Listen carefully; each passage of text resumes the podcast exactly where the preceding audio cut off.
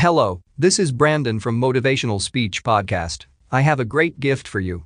I'm sharing some of the highly valuable life changing free audiobooks. You can find the audiobooks link in the description. These audiobooks can change your life, so don't waste them. I've never been able to forget this experience, and I wanted to share it with you.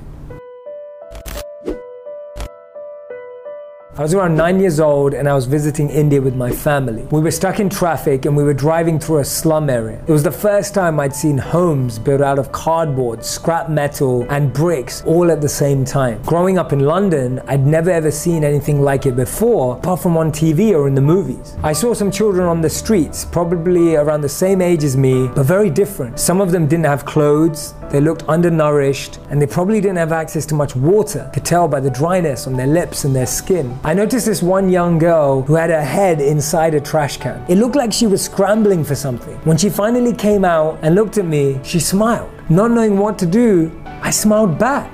She was obviously trying to look for food, and I could see her scrambling and trying to reach in as far as she could. Only then did I realize that she only had arms. She didn't even have hands. As she looked at me, I could tell she was hungry. But by the time I was just about to do something, our car took off, and I could only see her now and feel her disappointment that I wasn't able to help. At the time, I didn't have any food or money, and before I could ask my parents or the driver to stop, we were too far along on the highway. But I couldn't stop thinking about her. When we got back to the hotel, I got out of the car, and it was lunchtime. And even though I was really hungry, I couldn't eat because I couldn't get over the fact that I couldn't have done anything for that young girl that I just saw. Even though I went to the buffet with my parents, it felt as if only me and her had looked at each other in that whole exchange and the whole city had stopped. I could remember exactly how she looked as I was looking at the food. When we were there at the buffet, I overheard a couple arguing with the hotel staff listening into their conversation, I found out that the couple were really upset at the hotel staff because of the number of choices available in the buffet. I looked around, there were so many options. They were complaining about there not being enough choice, but all I could see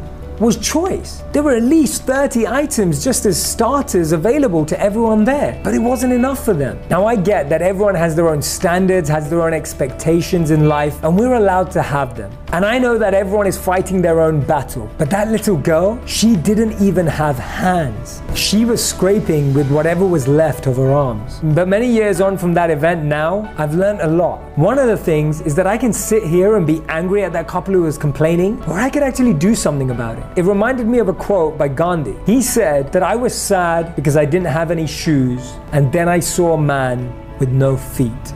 For me, this event left a lasting impression in my heart and two messages that I want to share with you today. The first one is to remain grateful for absolutely anything we have. Robin Roberts said it perfectly. She said that if we threw all our problems into our pile, we would rush to grab our own back. And when we start with gratitude and see everything as fortune and grace, we're able to receive much more deeply. And number two, let's help those who need it. Let's not be mad that the world isn't helping them. Let's see what we can do. Compassion is key and empathy is essential. And that's one of the reasons that I focus so much of my life in trying to help those in need. And it may mean that you're in a space in your life where you feel you can't currently help anyone right now, but I guarantee you that there's this one person out on the street today that you could impact, that you could change their experience at least for a moment. Remember what Gandhi said I was sad because I didn't have any shoes, and then I saw a man with no feet. It puts everything into perspective. I am so grateful that you're watching my videos right now, and I hope that you're going to go on and watch so many more. But before you do that, make sure you subscribe to this channel so that you can find out about the videos as soon as they launch. Press the like button and leave a comment, and let's keep making wisdom go viral together. Do you like listening to this type of self development talks? Check the link in the description below to find some life changing books in audiobook format. The audiobooks are completely free, so grab the chance now.